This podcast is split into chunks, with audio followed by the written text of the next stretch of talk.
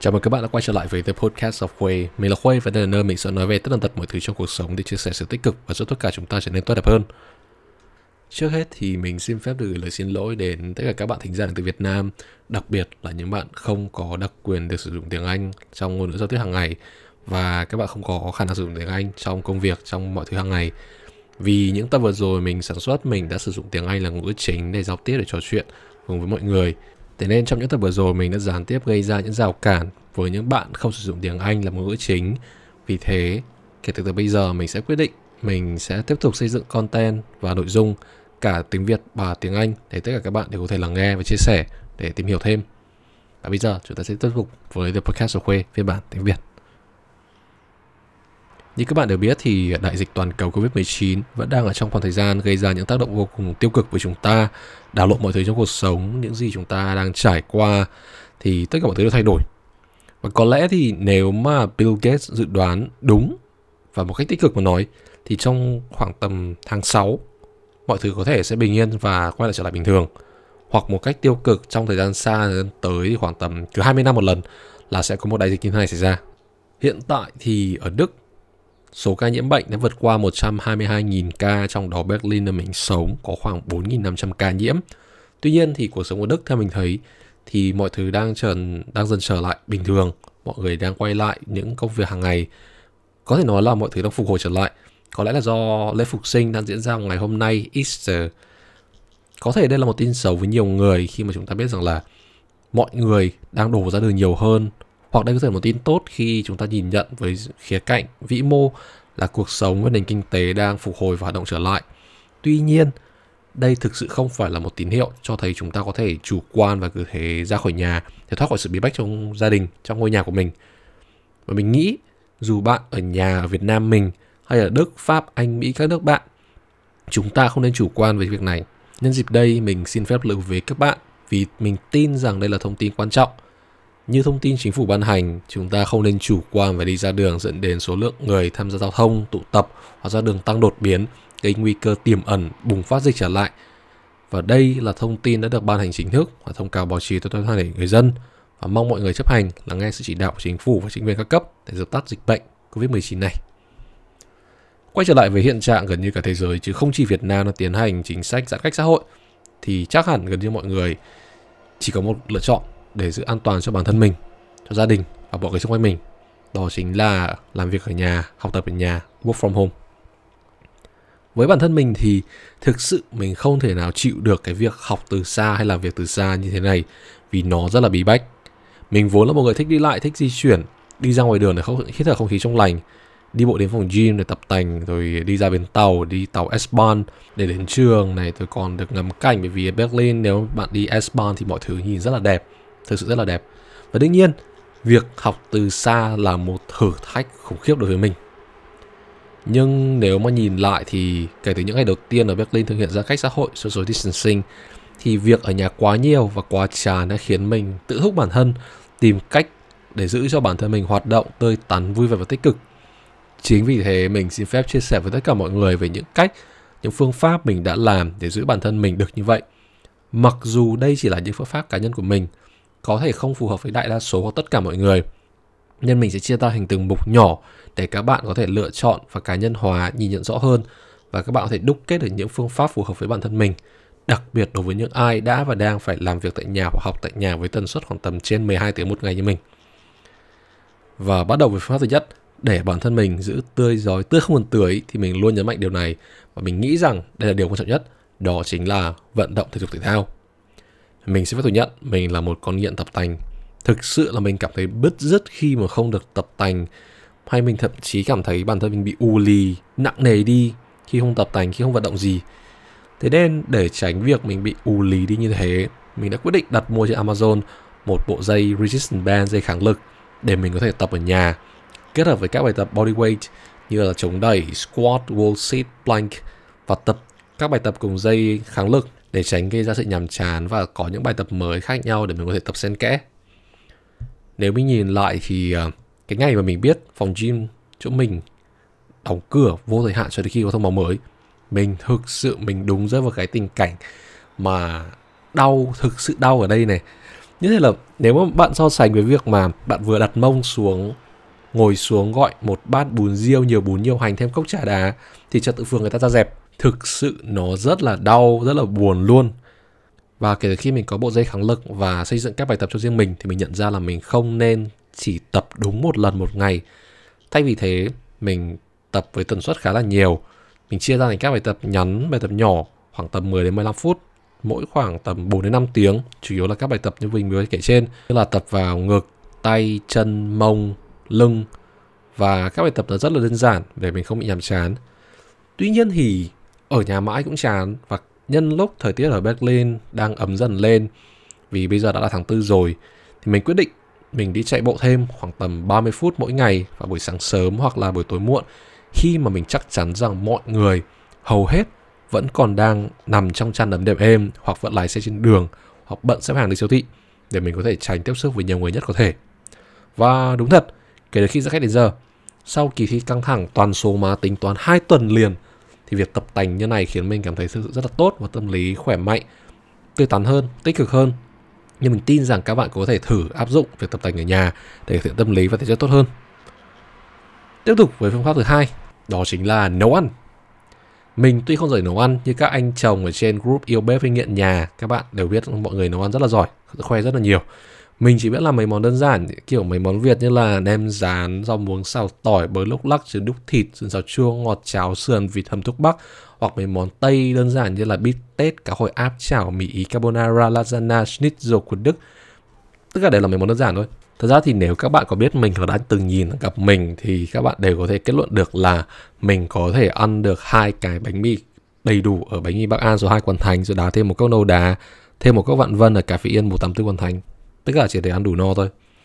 Nhưng về việc nấu ăn theo mình thấy thì rất chi là thư giãn và khiến bản thân mình cảm thấy như mình đang thực sự nghiêm túc chăm sóc cơ thể. Bắt đầu với những gì mình nạp vào cơ thể mình. Và điều này mình thấy rất là đúng khi mình nghiêm túc với việc tập tành và chế độ ăn để giảm cân, giảm béo. Và mình thực sự mình cảm thấy trách nhiệm với chính bản thân của mình hơn và cơ thể của mình hơn. Ngoài ra thì mình còn thích pha cà phê, pha trà. Thế nên từ việc pha cà phê hoạt tan hay là cà phê phin của Việt Nam nên là mình có rất nhiều cái thứ để mình có thể sáng tạo ra mình ăn mình uống và chắc là đó là một trong những lý do mình cảm thấy mình luôn thoải mái vui vẻ và tích cực như thế này tiếp tục với phương pháp thứ ba theo của nhân mình thấy đó chính là xem video trên YouTube với nội dung là những gì mình muốn học, muốn xem hoặc muốn nghe. Mình xem được rất nhiều thứ và học được rất nhiều thứ trên YouTube. Nó không chỉ đơn thuần là một cái nền tảng cung cấp video giải trí mà nó còn là một kho tàng kiến thức từ nhiều nguồn, nhiều quan điểm khác nhau để tham khảo. Ví dụ như bản thân mình thì mình đã học được cách đọc biểu đồ chứng khoán này, học được cách nấu ăn này, học đọc nghe các tóm tắt về những cái cuốn sách nổi tiếng để mình đỡ phải đọc đi đọc lại hoặc là học về các cái kỹ năng phỏng vấn xin việc vân vân còn nếu mình không học thì mình có thể mình nghe tin tức như là nghe tin tức về thời sự về kinh doanh thế giới như là trên đài CNBC của Mỹ, Bloomberg, Financial Times, The Economist để đồng thời mình cũng cải thiện tiếng Anh của mình luôn. Hoặc khi nào mình chán quá thì mình có thể nghe các cái stand-up comedy hài độc thoại như là The Leo của Việt Nam, Trevor Noah, John Oliver, Russell Peter. Đơn giản này thôi. Mình nghĩ rằng thay vì không làm gì cả không nghĩ gì cả lựa chọn tốt hơn là hãy để cho não bộ của bạn hoặc giữ cho não bộ của bạn phải tiếp nhận phải lắng nghe và xử lý thông tin thông qua nghe nhìn hoặc nghĩ có như thế thì bạn mới luôn hoạt động luôn gọi là active với bản thân mình tuy nhiên nếu các bạn thực sự không quá hứng thú với việc dán mắt vào xem YouTube suốt ngày, các bạn có thể thử phương pháp thứ tư, đó chính là podcast. Kể từ khi mình phát hiện ra nền tảng podcast mình cũng khoảng tầm chắc là khoảng tầm 3 năm trở lại đây thì podcast là một nền tảng vô cùng giá trị khi cung cấp những thông tin nhiều nguồn khác nhau, nhiều kiến thức khác nhau và đặc biệt có thể nghe lại bất cứ lúc nào. Đây là một trong những cái đặc điểm rất là quan trọng và mình nghĩ rằng là mọi người những ai học trong marketing để biết về cái personalization cá nhân hóa đối với các sản phẩm, về truyền thông, về à, engagement, tương tác với cả các uh, khách hàng của mình. Hồi trước khi mà mình mới biết đến podcast mình cứ nghĩ nó là một loại đài phát thanh mà sáng bật nhạc thị trường chưa bật nhạc dân ca tối bật nhạc ba và xen kẽ là các mẫu tin không ai nghe hoặc là cực kỳ nghiêm trọng. Nhưng nó không phải thế podcast là một nền tảng để bản thân mỗi người chọn lọc cá nhân cá nhân hóa những nội dung mình muốn nghe và tiếp thu giống như mình vừa nói personalization với một người học về quản trị sales và marketing như mình thì podcast là một công cụ inbound marketing vô cùng đắt giá và quan trọng để tiếp cận và tương tác với khách hàng. Vậy bản thân mình thì mình nghe gì? Mình thường nghe những tin tức bằng tiếng Anh như là Marketplace, Bloomberg Business Week, Bloomberg Intelligence hoặc những chủ đề khác có thể bằng tiếng Việt hoặc tiếng Anh khác như là podcast Tây Tây của bạn à, Linh và Dũng là hai người đồng nghiệp cũ của mình, Love FM, The School of Greatness, TED Talks, Modern Love. Và đó là những cái chủ đề mình hay nghe để mình có thể một là mình học thêm gì đó hoặc là mình có thể thư giãn. Và khi mà xem và nghe mãi chán rồi thì mình chuyển qua cái công việc khác mình nghĩ rằng nó sẽ đơn giản hơn đó chính là đọc sách. Sự cần thiết và tác dụng của việc đọc sách thì đã quá rõ ràng rồi mình nghĩ không cần phải nói đi nói lại những gì báo chí truyền thông và xã hội nhấn mạnh về việc đọc sách và thật sự đọc sách nếu không phải là những cuốn có chiều sâu phân tích sự kiện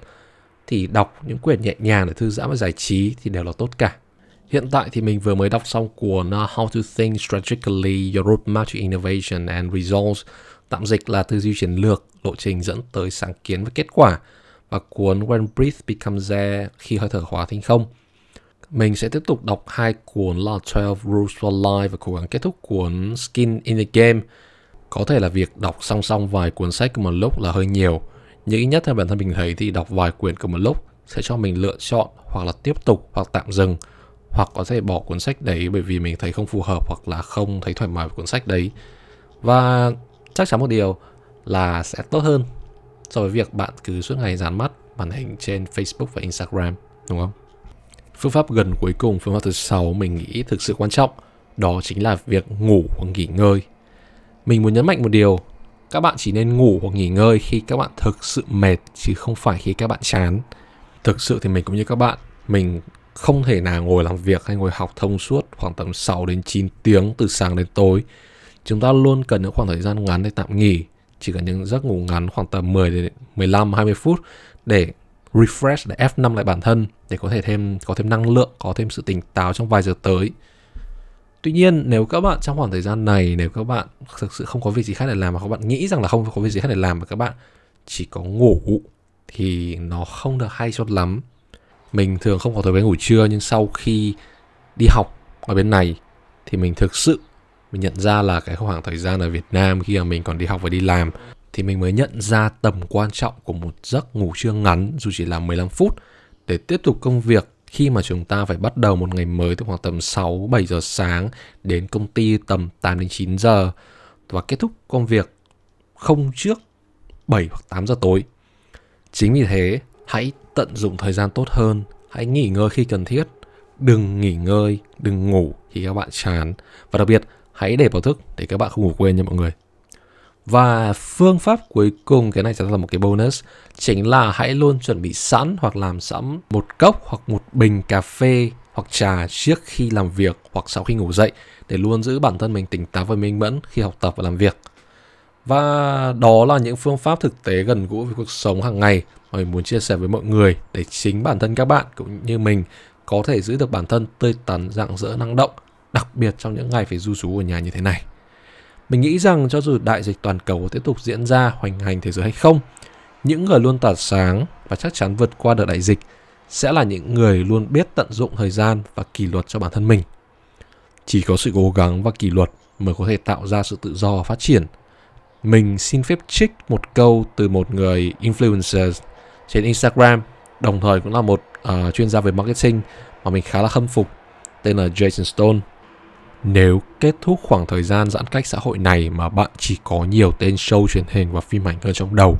có lẽ bạn đang có vấn đề về nếp sống của bản thân mình. Nếu kết thúc khoảng thời gian giãn cách xã hội này mà bạn không học được kiến thức, kỹ năng gì mới hay bạn không phát triển được dự án nào của bản thân, bạn chưa từng thiếu thời gian, bạn chỉ thiếu kỷ luật. Điều này thực sự rất là khó nghe vì mỗi người mỗi hoàn cảnh khác nhau Tuy nhiên điều và ý mình muốn nói ở đây rằng hãy tận dụng thời gian của mình một cách thông minh và đừng để khoảng thời gian mà bạn thực sự có nhiều thời gian rảnh nhất trôi qua một cách lãng phí. Hãy đọc vài cuốn sách mới, hãy xem vài clip và học một vài kỹ năng mới trên mạng. Hãy học thêm ngoại ngữ như tiếng Anh, tiếng Trung, tiếng Đức. Hãy tập thể dục thể thao và duy trì sức khỏe và đặc biệt Hãy đeo khẩu trang và thường xuyên rửa tay để phòng tránh sự lây nhiễm vì sức khỏe của bạn, của gia đình và của mọi người xung quanh bạn. Và đó là những gì mình muốn chia sẻ ở tập podcast này. Mong rằng thông tin trên thật là bổ ích và có thể giúp đỡ mọi người vượt qua thời điểm khó khăn này bằng cách này hay cách khác. Mọi câu hỏi, thông tin, góp ý, phản ánh các bạn có thể gửi về email the podcast com hoặc trực tiếp đến Facebook fanpage The Podcast of Quay. Mọi ý kiến của các bạn đều được lắng nghe. Xin chân thành cảm ơn sự lắng nghe và ủng hộ của các bạn dành cho The Podcast of Quay. Hẹn gặp lại trong các tập tiếp theo. Xin chào và hẹn gặp lại.